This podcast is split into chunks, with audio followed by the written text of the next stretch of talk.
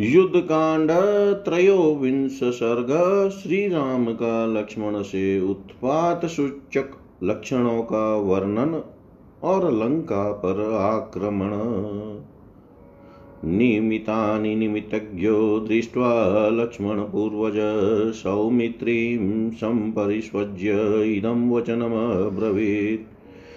परिगृह्योदकं शीतं वनानि फलवन्ति च बलोघं संविभज्येमं व्यूहं तिष्ठेम लक्ष्मण। लोकक्षयकरं भीमं भयं पश्याम्युपस्थितं प्रबहरणं प्रविराणा मृक्षवानरक्षसाम्। वाताश्च कलुषा वान्ति कम्पते च वसुन्धरा पर्वताग्राणि वेपन्ते पतन्ति च मरीरुहा। मेघाग्रव्यादशङ्काशा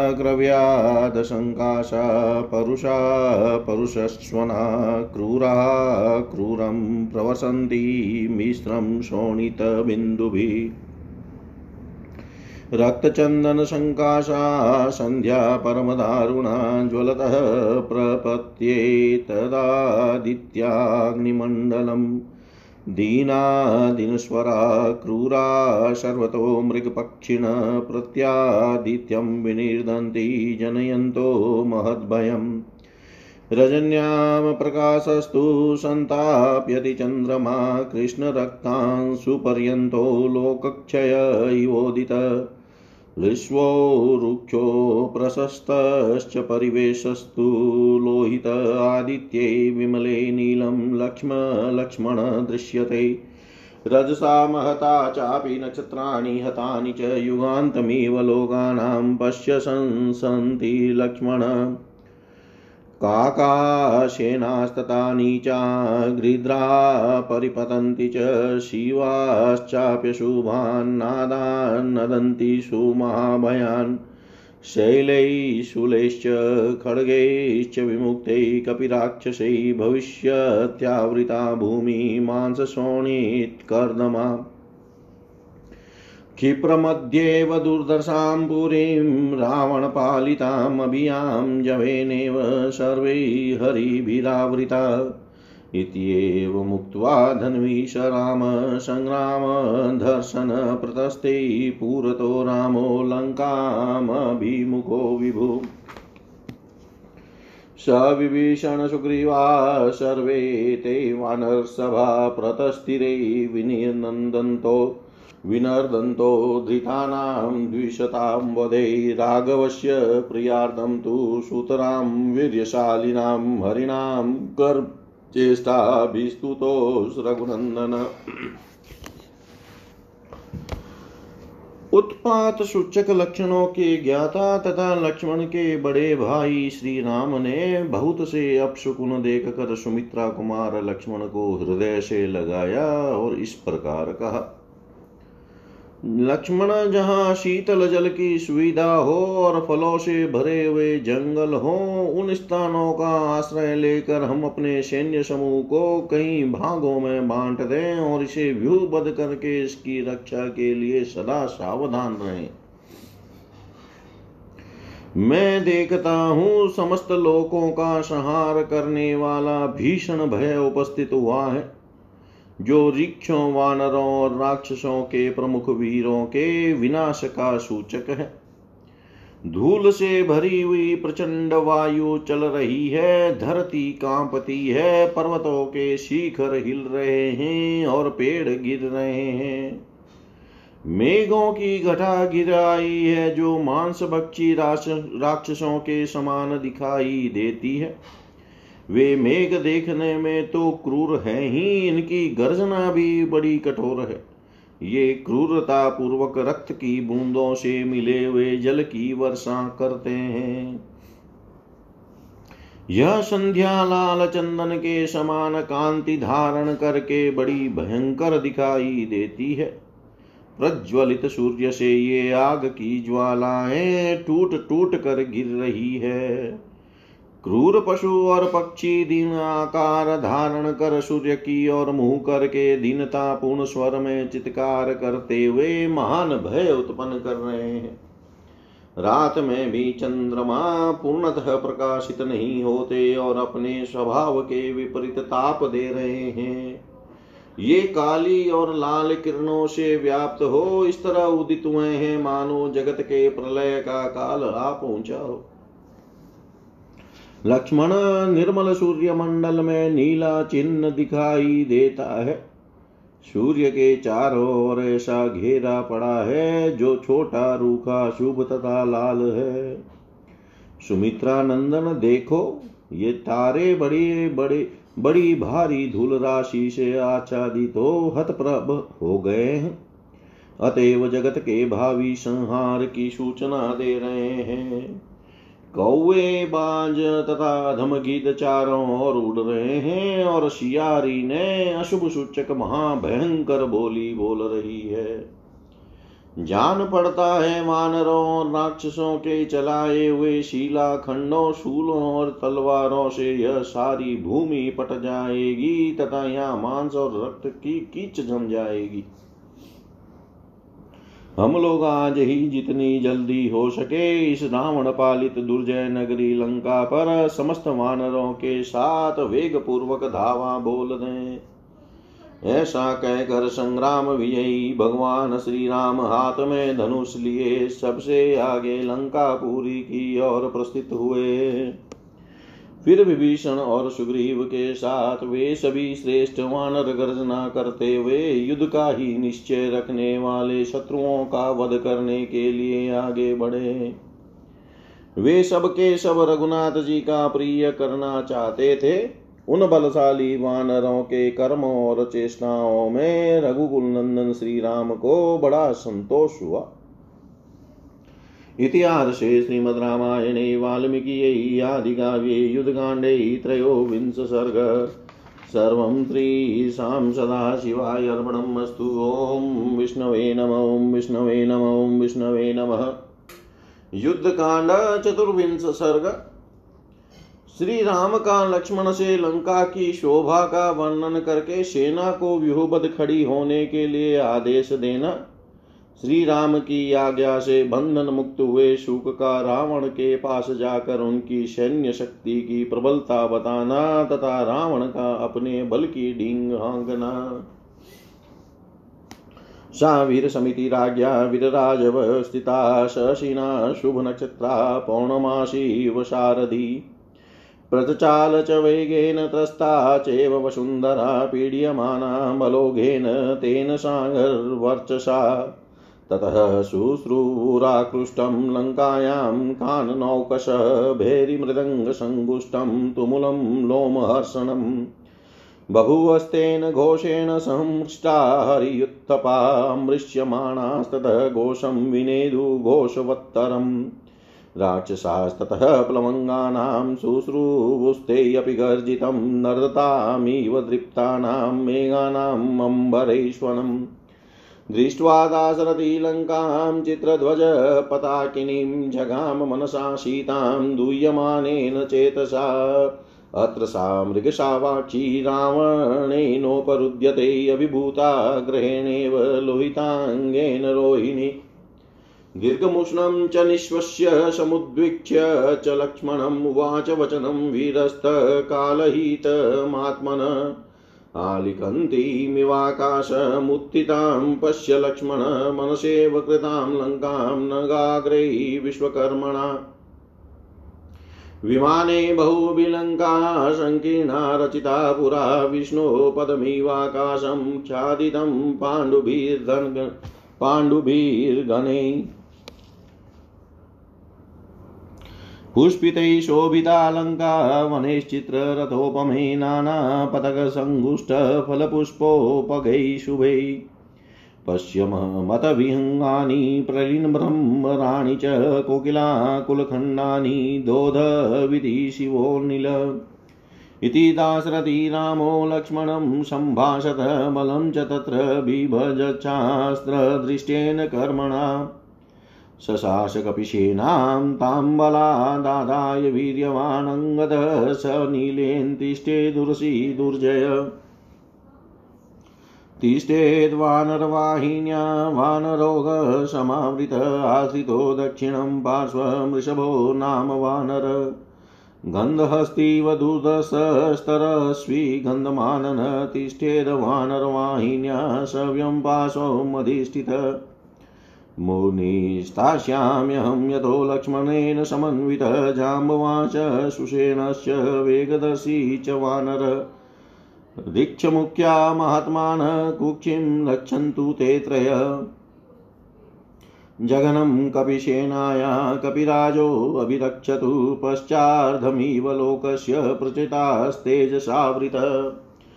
सुविभक्तमहाव्यूहा महावानररक्षिता निकिनीशा विवभौ यथाध्योषाभ्रसम्प्लवा प्रगृहं गिरिशृङ्गानि महतश्च महिरुहान् आशेदुवानरालङ्कामिमदईश्वोरणे शिखिरैः विकिरामेणालङ्कां मुष्टिभिरेव वा इति स्म ददिरे सर्वे मनांसि हरिपुङ्गवा।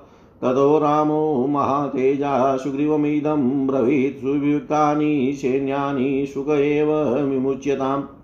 रामस्य तु वचः श्रुत्वा वानरेन्द्रो महाबलमोचयामास तुं दूतं शुकं रामस्य शासनात्। मोचितो रामवाक्येन वानरेश्च निपीडितः शुकः परं सन्त्रस्तो रक्षोगीपमुपागमतः रावणः प्रसन्नेव शुक्रं वाक्यमुवाच किमिमौ ते शीतौ पक्षो लुनपटश्च दृश्यसे।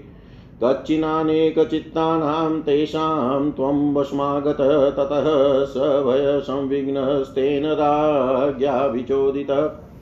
वचनं प्रतिवाचेदं राक्षसादीपमुत्तमम् सागरस्योत्तरे तीरे अब्रुवं ते वचनं तथा यथा सन्देशमक्लिष्टं शान्तवयन् सुलक्षलक्षणया गिरा। क्रुधैस्तेरहमुपुत्लुप्त्य दृष्टमात्रप्लवङ्गमे गृहीतोऽस्म्यपि चारब्धो हन्तुं लोप्तुं च मुष्टिभिः। न ते सम्भाषितु शक्या सम्प्रसन्नोऽत्र न विद्यते प्रकृत्या कोपनास्तीक्ष्णा वानरा राक्षसाधिप।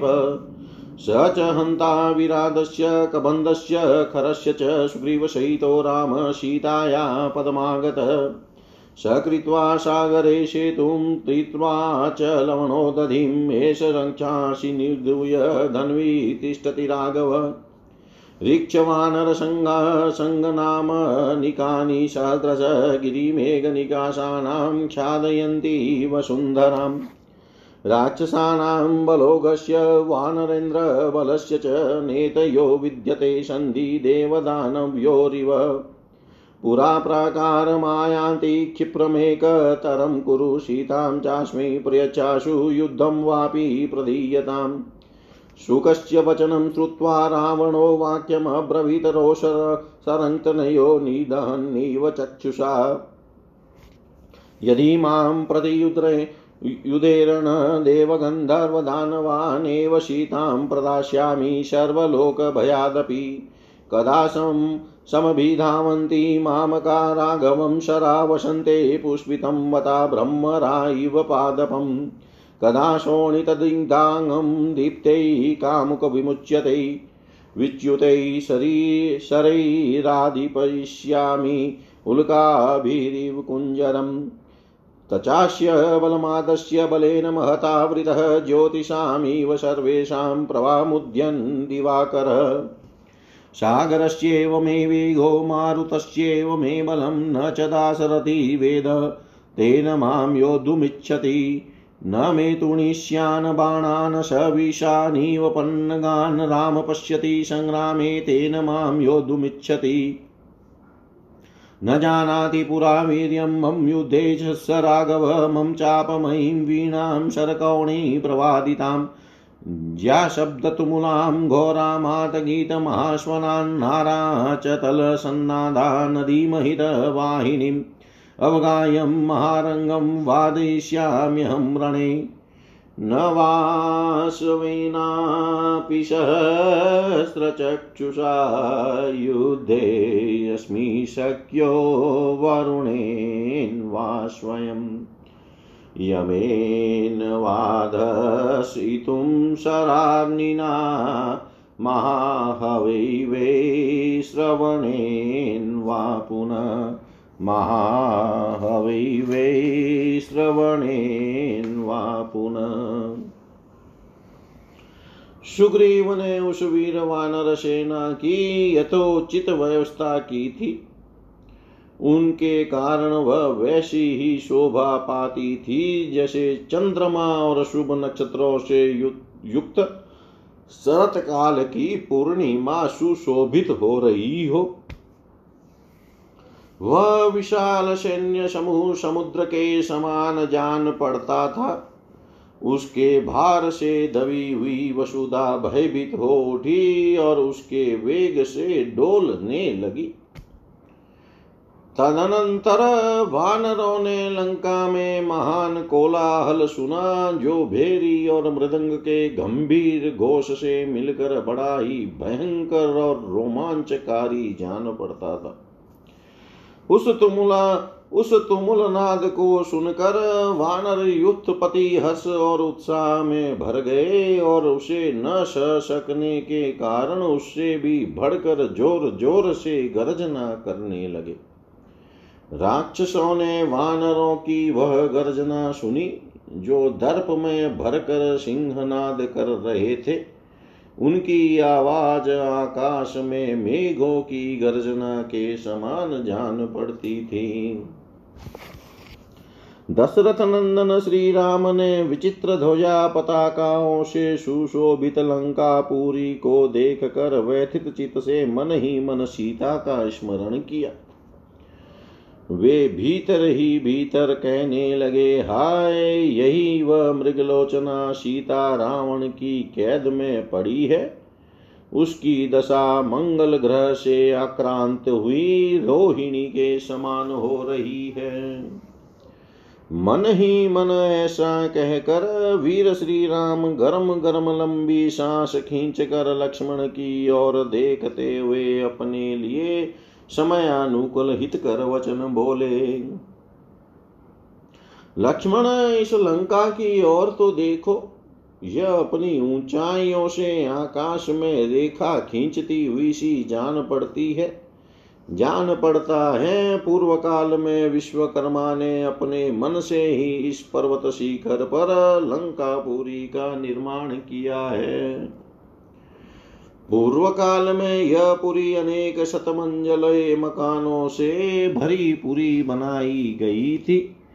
इसके श्वेत एवं सघन विमानाकार भवनों से भगवान विष्णु के चरण स्थापन का स्थान भूत आकाश आच्छादित सा हो गया है। फूलों से भरे हुए चैत्र रथ के वन के सदृश सुंदर काननों से लंका पूरी सुशोभित हो रही है।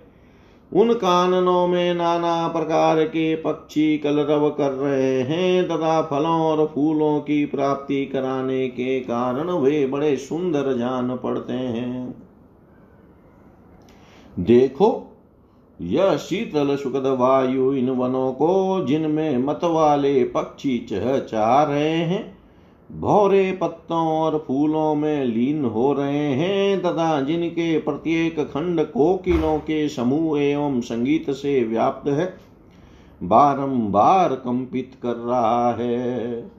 दशरथ नंदन भगवान श्री राम ने लक्ष्मण से ऐसा कहा और युद्ध के शास्त्रीय नियमानुसार सेना का विभाग किया। उस समय श्री राम ने वानर सैनिकों को यह आदेश दिया इस विशाल सेना में अपनी सेना को साथ लेकर दुर्जय एवं पराक्रमी वीर अंगद नील के साथ वानर सेना के पुरुष व्यू में हृदय के स्थान में स्थित हो। इसी तरह ऋषभ नामक वानर कपियों के समुदाय से घिर कर रहकर इस वानर वाहिनी के दाहिने पार्श्व में खड़े हों। जो गंधहस्ती के समान दुर्जय एवं वेगशाली है, वे कपिश्रेष्ठ गंध मादन वानर वाहिनी के वाम पार्श्व में खड़े हो। मैं लक्ष्मण के सावधान रहकर इस व्यू के मस्तक के स्थान में खड़ा होऊँगा। जामवान सुसेन और वानर वेगदर्शी, ये तीन महामनस्वी वीर जो रिक्षों की सेना के प्रधान है। वे सैन्य व्यू के कुक्षि भाग की रक्षा करे। वानर राज सुग्रीव वानर वाहिनी के पिछले भाग की रक्षा में उसी प्रकार लगे रहे, जैसे तेजस्वी वरुण इस जगत की पश्चिम दिशा का संरक्षण करते हैं। इस प्रकार सुंदरता से विभक्त हो, विशाल व्यू में बद हुई वह सेना जिसकी बड़े बड़े वानर रक्षा करते थे, मेघों से गिरे हुए आकाश के समान जान पड़ती थी। वानर लोग पर्वतों के शिखर और बड़े बड़े वृक्ष लेकर युद्ध के लिए लंका पर चढ़ाए वे उस पूरी को पद दलित करके धूल में मिला देना चाहते थे। सभी वानर युद्धपति ये ही मनसूबे बांधते थे कि हम लंका पर पर्वत शिखरों की वर्षा करें और लंका वासियों को मुक्कों से मार मार कर यमलोक पहुँचा दे। तदनंतर महातेजस्वी राम ने सुग्रीव से कहा, हम लोगों ने अपनी सेनाओं को सुंदर ढंग से विभक्त करके उनके व्यू करके उन्हें व्यूबद्ध कर लिया है। अतः इस सुख को छोड़ दिया जाए। श्री रामचंद्र जी का यह वचन सुनकर महाबली वानर राज ने उनके आदेश से रावण दूत सुख को बंधन मुक्त करा दिया। श्री रामचंद्र जी की आज्ञा से छुटकारा पाकर वानरों से पीड़ित होने के कारण अत्यंत भयभीत हुआ सुख राक्षस राज के पास गया। उस समय रावण ने हँसते हुए से ही सुख से कहा, ये तुम्हारी दोनों पांखें बाँध क्यों दी गई है? इससे तुम इस तरह दिखाई देते हो, मानो तुम्हारे पंख नोच लिए गए हो। कहीं तुम उन चंचल चित वाले वानरों के चुंगल में तो नहीं फंस गए थे? राजा रावण के इस प्रकार पूछने पर भय से घबराए हुए शुक ने उस समय उस श्रेष्ठ राक्षस राज को इस प्रकार उत्तर दिया। महाराज, मैंने समुद्र के उत्तर तट पर पहुंचकर आपका संदेश बहुत स्पष्ट शब्दों में मधुर वाणी द्वारा सांत्वना देते हुए सुनाया। किंतु मुझ पर दृष्टि पड़ते ही कुपित हुए वानरों ने उछल कर मुझे पकड़ लिया और घूसों से मारना एवं पांखें नोचना आरंभ किया। राक्षस राज, वे वानर स्वभाव से ही क्रोधी और तीखे हैं। उनसे बात भी नहीं की जा सकती थी। फिर यह पूछने का अवसर कहाँ था कि तुम मुझे क्यों मार रहे हो? जो विराट कम्बंद और खर का वध कर चुके हैं, वे श्री राम सुग्रीव के साथ सीता का स्थान का पता पाकर उनका उद्धार करने के लिए आए हैं। वे रघुनाथ जी समुद्र पर पुल बाँध, लवण सागर को पार करके राक्षसों को तिनकों के समान समझकर धनुष हाथ में लिए यहाँ पास ही खड़े हैं। पर्वत और मेघों के समान विशाल काय रिक्षों और वानर समूहों की सहस्त्रों सेनाएँ इस पृथ्वी पर छा गई है। देवता और दानवों में जैसे मेल होना असंभव है। उसी प्रकार राक्षसों और वानर राज सुग्रीव के सैनिकों में संधि नहीं हो सकती। अब, अतः जब तक वे लंकापुरी की चहार दीवारी पर नहीं चढ़ आते, उसके पहले ही आप शीघ्रता पूर्वक दो में से एक काम कर डालिए। या तो तुरंत ही उन्हें सीता को लौटा दीजिए, या फिर सामने खड़े होकर युद्ध कीजिए। सुख की यह बात सुनकर रावण की आँखें रोष से लाल हो गई। वह इस तरह घूर घूर कर देखने लगा, मानो अपनी दृष्टि से उसको दग्ध कर देगा। वह बोला, यदि देवता, गंधर्व और दानव भी मुझसे युद्ध करने को तैयार हो जाएँ तो सारे संसार के लोग मुझे भय दिखाने लगे तो भी मैं सीता को नहीं लौटाऊँगा। जैसे मत वाले भ्रमर बसंत ऋतु में फूलों से भरे हुए वृक्ष पर टूट पड़ते हैं, उसी प्रकार मेरे बाण कब उस रघुवंशी पर धावा करेंगे। वह अवसर कब, वह अवसर कब आएगा? जब मेरे धनुष से छूटे हुए तेजस्वी बाणों द्वारा घायल होकर राम का शरीर लहू लुहान हो जाएगा और जैसे जलती हुई लुकारी से लोग हाथी को जलाते हैं, उसी तरह मैं उन बाणों से राम को दग्ध कर डालूँगा।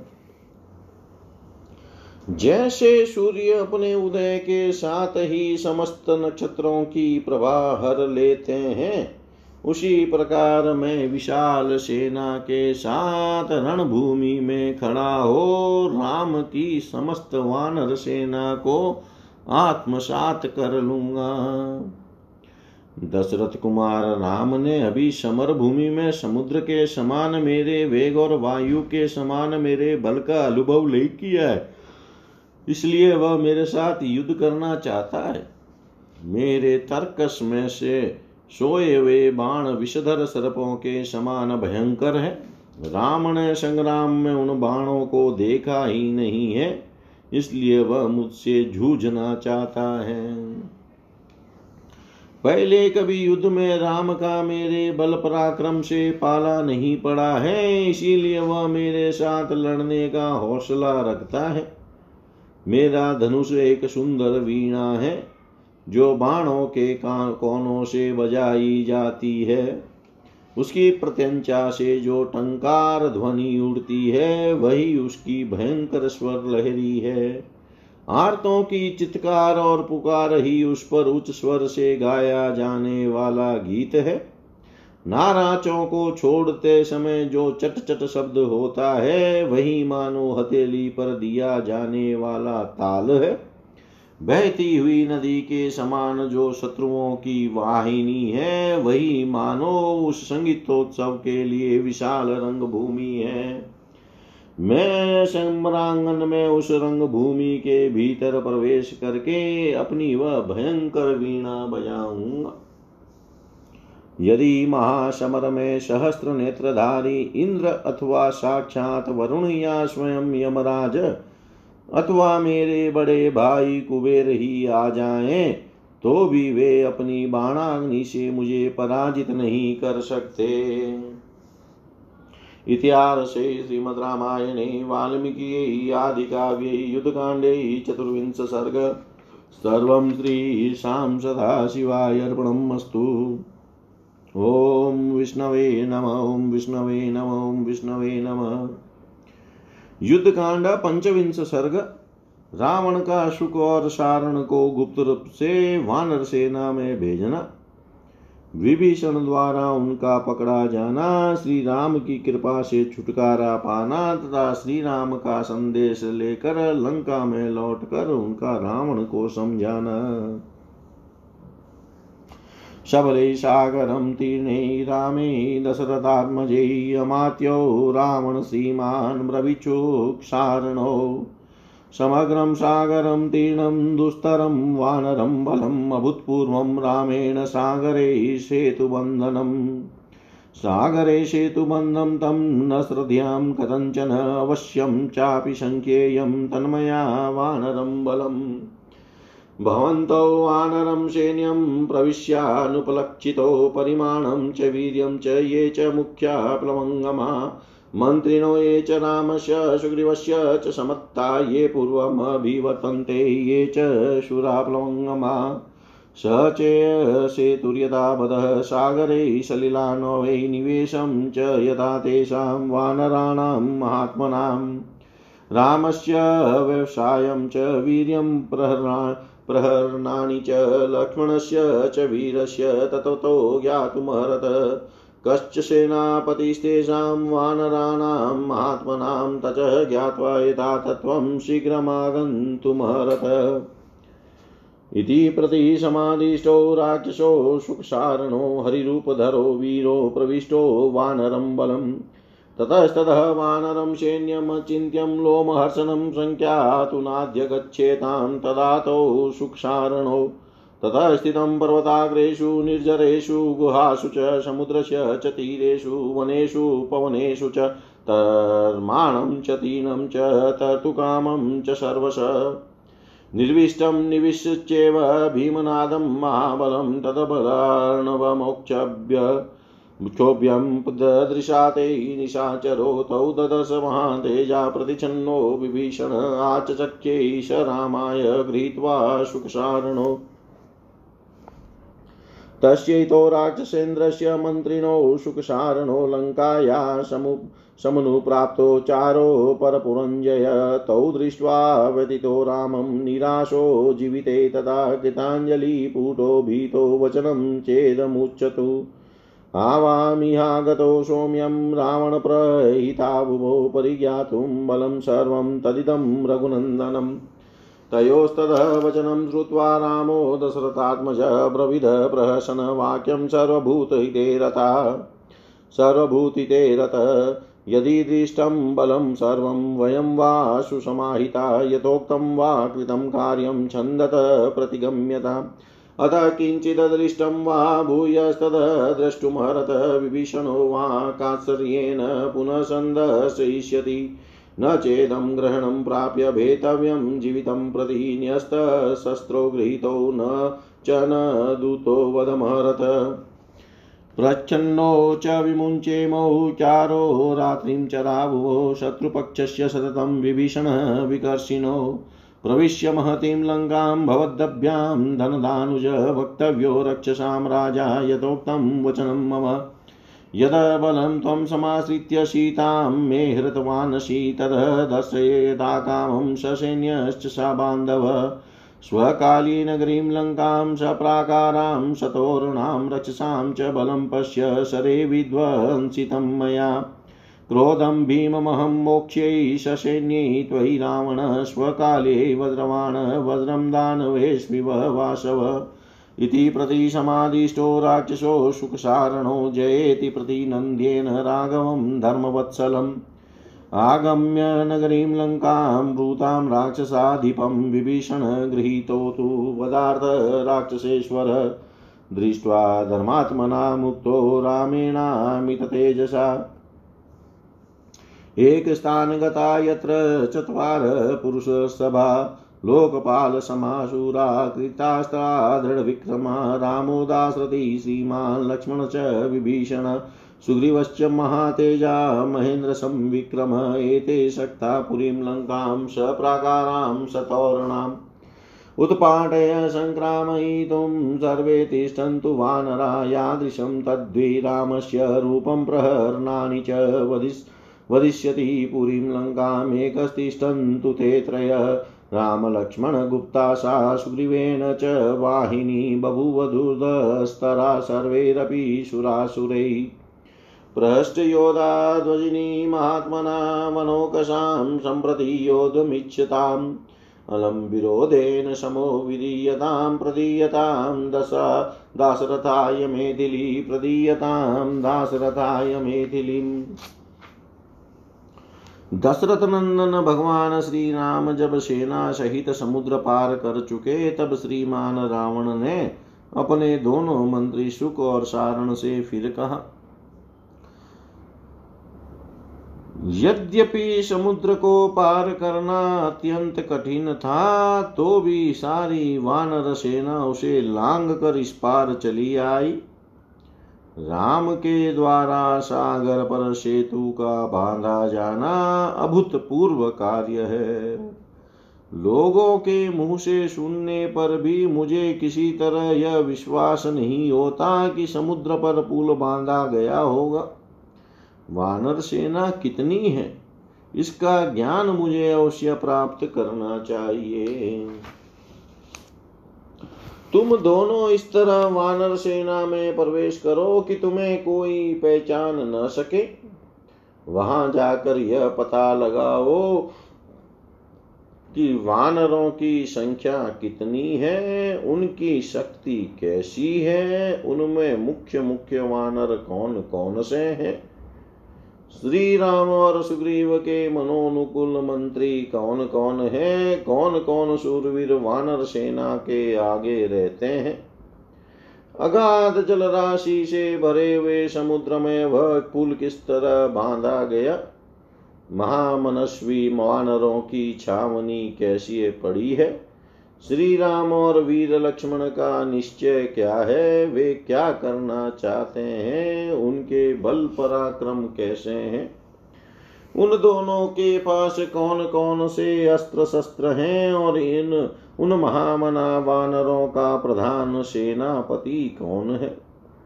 इन सब बातों की तुम लोग ठीक ठीक जानकारी प्राप्त करो और सबका यथार्थ ज्ञान हो जाने पर शीघ्र लौट आओ। ऐसा आदेश पाकर दोनों वीर राक्षस शुक और सारण वानर रूप धारण करके उस वानरी सेना में घुस गए। वानरों की वह सेना कितनी है, यह गिनना तो दूर रहा। मन से उसका अंदाज़ा लगाना भी असंभव था। उस अपार सेना को देख कर रोंगटे खड़े हो जाते थे। उस समय सुख और सारण किसी तरह भी उसकी गणना नहीं कर सके। वह सेना पर्वत के शिखरों पर, झरनों के आसपास गुफाओं में, समुद्र के किनारे तथा वनों और पुवनों में भी फैली हुई थी। उसका कुछ भाग समुद्र पार कर रहा था, कुछ पार कर चुका था और कुछ सब प्रकार से समुद्र को पार करने की तैयारी में लगा था। भयंकर कोलाहल करने वाली वह विशाल सेना कुछ स्थानों पर छावनी डाल चुकी थी और कुछ जगहों पर डालती जा रही थी। दोनों निशाचरों ने देखा, वह वानर वाहिनी समुद्र के समान अक्षोभ्य थी। वानर वेश में छिपकर सेना का निरीक्षण करते हुए दोनों राक्षस सुख और सारण को महातेजस्वी विभीषण ने देखा। देखते ही पहचाना और उन दोनों को पकड़कर श्री रामचंद्र जी से कहा, शत्रु नगरी पर विजय पाने वाले नरेश्वर, ये दोनों लंका से आए हुए गुप्तचर एवं राक्षस राज रावण के मंत्री सुख और तथा सारण है। वे दोनों राक्षस श्री रामचंद्र जी को देख कर अत्यंत व्यथित हुए और जीवन से निराश हो गए।